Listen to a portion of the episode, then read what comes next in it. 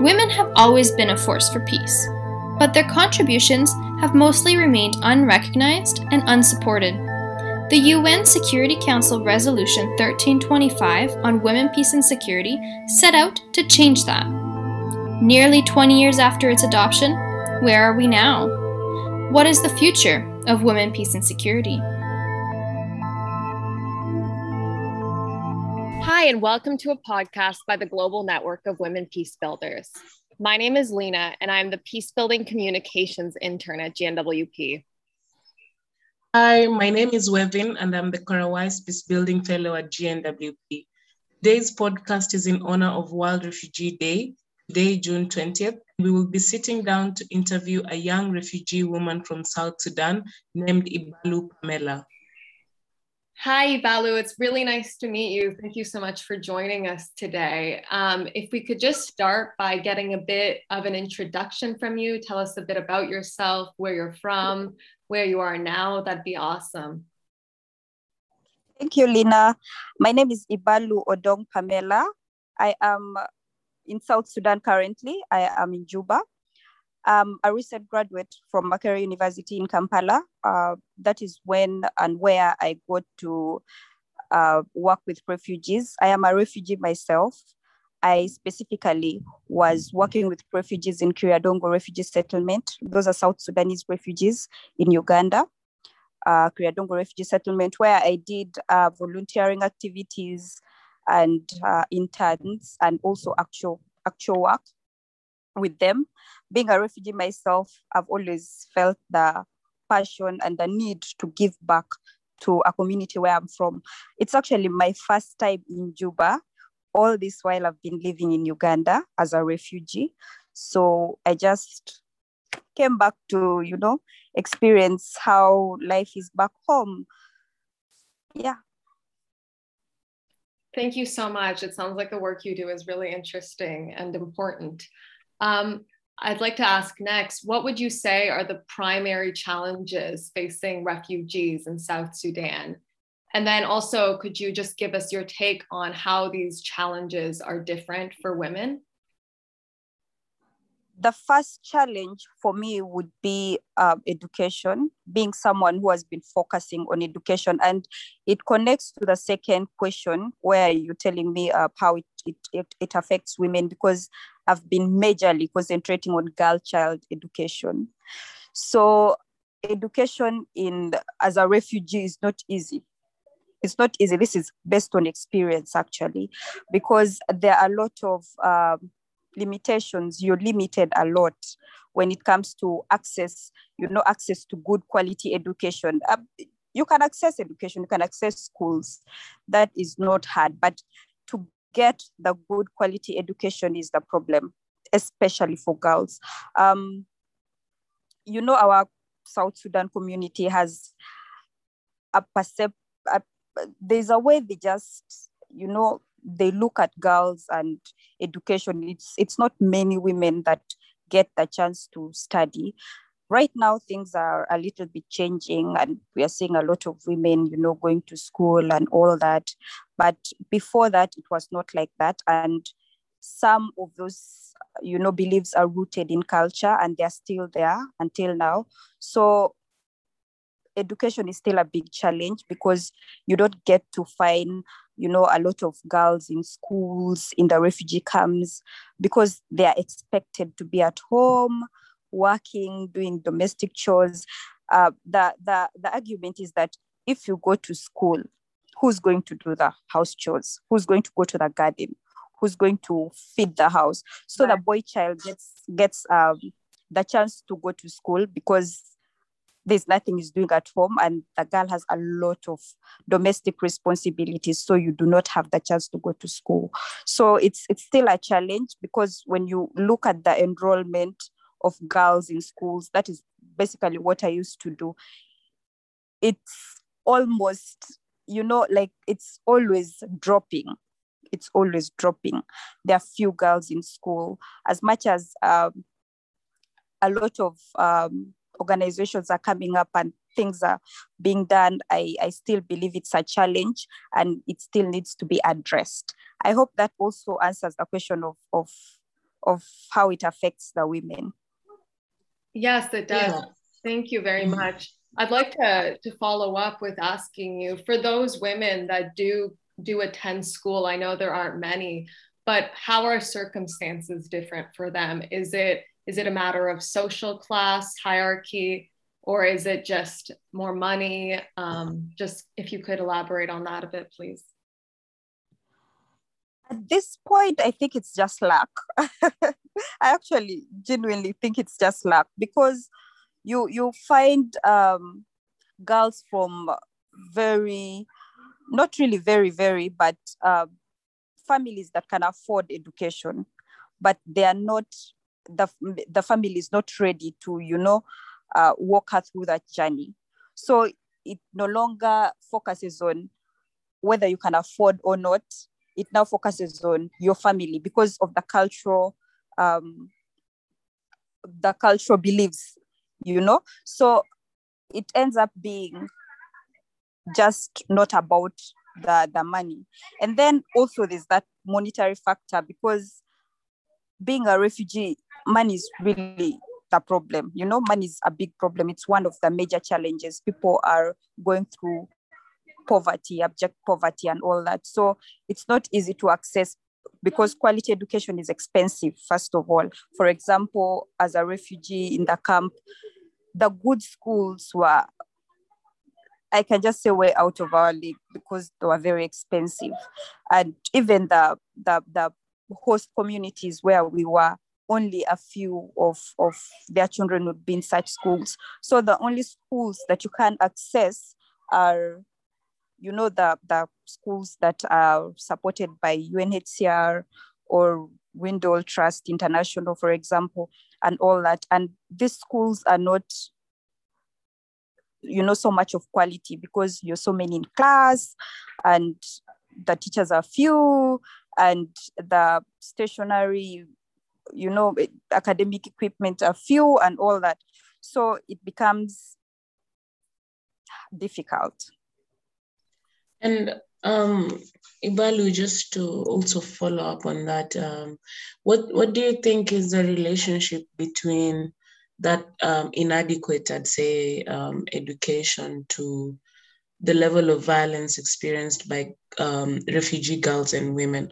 Because just looking at um, an example of Kenya where um, girls who cannot access quality education are married off, um, are, are married off as teenagers or um, experience higher sexual violence, um, gender-based violence, um, and I'm just trying to see if um, is there is is it similar to refugee women or what's the situation like? So what's that relationship between the, the quality or, or the access to education and and how that affects the the security of girls and women? It's it's a hundred percent similar because uh, when when you're in school there's also there's also sexual harassment by the way in in, in schools where maybe from uh, male teachers or you know fellow students and and there's also early marriages and things like that whereby you're not let me just tell you a short story of a friend of mine that uh, was about to be married off because they felt like her family felt like she had reached a level of education that was enough. You know in our societies there's something as enough education. They feel like you reach a point, uh, let's say after secondary school, senior four, and and your family feels like that's enough for a girl. You're you're a girl and that's enough. There's no need to continue because you're supposed to be married off. So I don't know if this answers your question, but I think I can relate to that. There's that, you know, post marriage, early marriage that can hinder your academic journey. Mm-hmm. Yeah. Yeah that answers it. Thank you. Um, and how has uh, COVID 19 impacted the lives of refugees in South Sudan? Negatively, to it's it's negative because uh, a lot of schools closed due to COVID 19. I think for, for about a year or more, I, I was actually affected by that as well. uh, schools closed, uh, not access schools, and so many people stayed home. Many girls were home, many boys were home, both girls and boys, many students. And because of that, a lot of girls were married off, got pregnant. A lot of time, people are going back to school when schools were reopened. Many, many girls were dropping out because they were pregnant. I, I remember seeing on the newspaper actually uh, a line of girls, senior three girls, a, a line of them who are pregnant. They were put to make, you know, one line on one side. So that that's how bad things got. And I think it was the same in Kenya because I had something yes. like that in Kenya as well and Uganda. Yes. And mm-hmm. yeah, you know, being at being at home, you are exposed to a lot of when when kids are at school, it makes it it makes it easier because you're not exposed to a lot of you know maybe men that might want to take advantage of you and and you know things like that. So when you're out of school you get very much exposed to this. And yeah. i think that's what led to to you know a, a lot of people being pregnant. And it's still happening because Mm-hmm. Closed uh, schools are partially opened. They are not really fully open. They are partially open. They are open for some classes, while some classes are not yet open for. I think the candidate classes are the ones that are, are in school. So it's still happening. Yeah, and just uh, looking at it because um, many students also access food in school and when yeah. when yeah, when yeah. when the pandemic hit i think um yeah that was a, a very big challenge but also just looking at it um in terms of maybe the unique challenges facing um, refugees in this crisis would be that um, i don't know what the situation is like and maybe you can tell us more um, is it even possible to socially distance in refugee camps?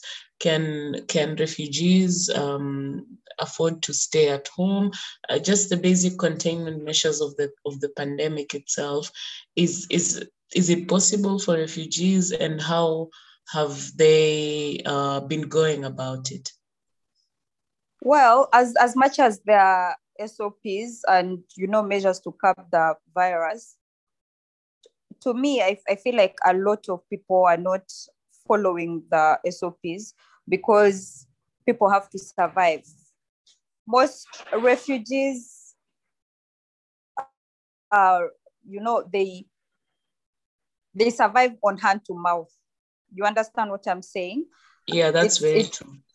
Yeah, you working that day, the the mm-hmm. money you get that day, the wage you get that day is what you're going to use at home for your family to buy food and take.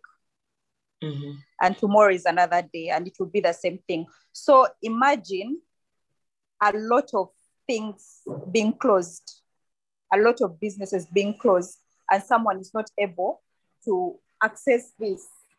Like, for example, transportation, transportation costs being reduced, and then um, transport also being closed. You're not allowed to move, and then they have to the person maybe is like a driver for a taxi or a conductor, and you cannot get money for that day to feed your family.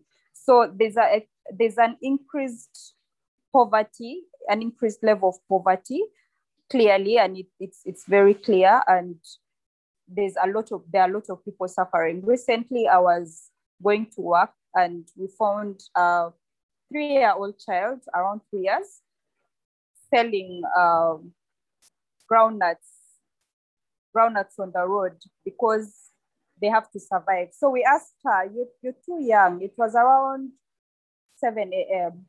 You're too young. What are you doing with this with, with this uh, groundnuts on the way? And she was, she was a refugee. And she said that she had to she had to sell them all that day, otherwise they wouldn't eat.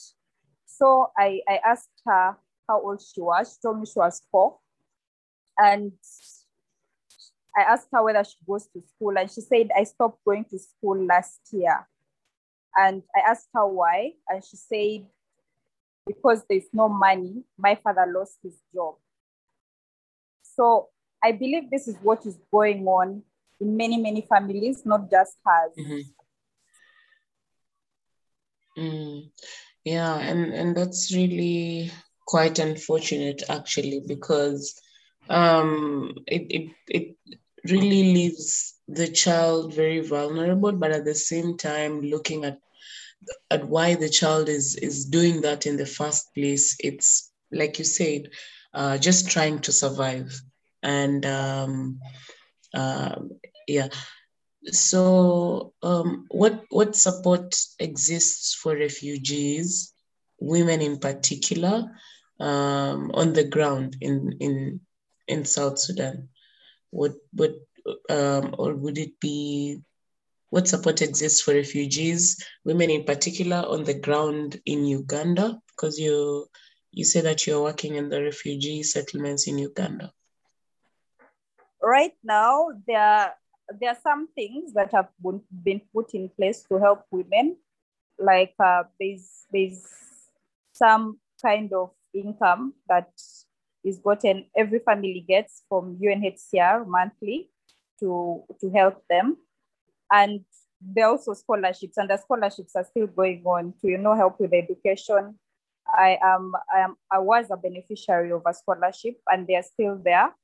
So at least those are helping, even though that times are hard. Uh, people are still, some people are still at least managing to study, and others also st- still managing to eat. And then there's the monthly food distribution that is also going on from um, WFP.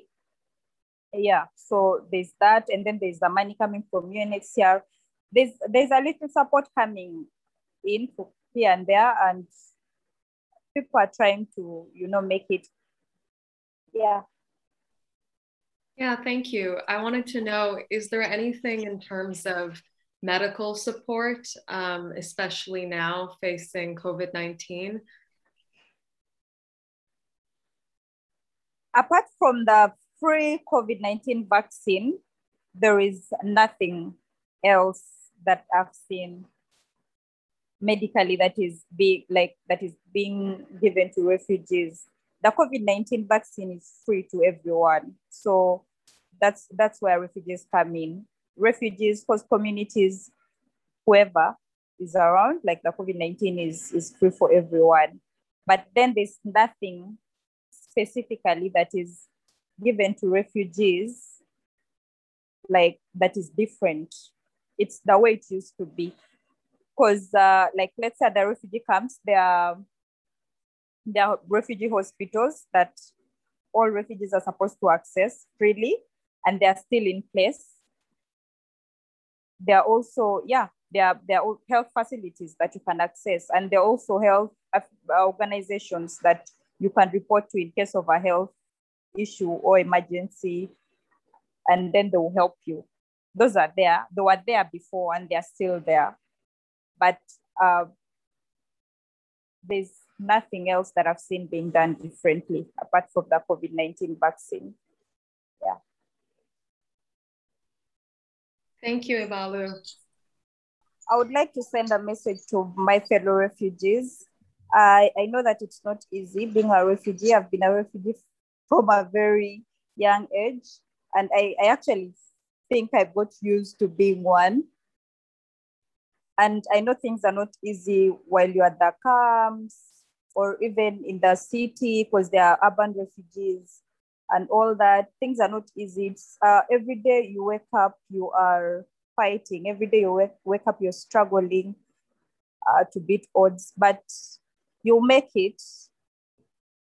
Time will come and you'll make it. Just keep working hard uh, keep working to bring peace to your communities because it starts with you. For you to get peace in South Sudan or in any other country, for you to come back home to a peaceful country, it starts with you. So try to associate with everyone, be everyone's friend. Don't don't um, don't don't select people like these are the people I should be with. This talk to everyone, get to network because it's a way of networking and exchanging ideas. so that you build yourself and come back home and make a difference. That's all I have for you. Thank you. Thank so you so much. much. Well, Ibalu, thank you so much for joining us today and sharing your story and your work with us. Uh, we both really appreciate it. Thank you so much. Thank you for having me and thank you for giving me an opportunity to share with you a little about my experience. Uh, yeah, and I hope you keep doing what you're doing. Thank you.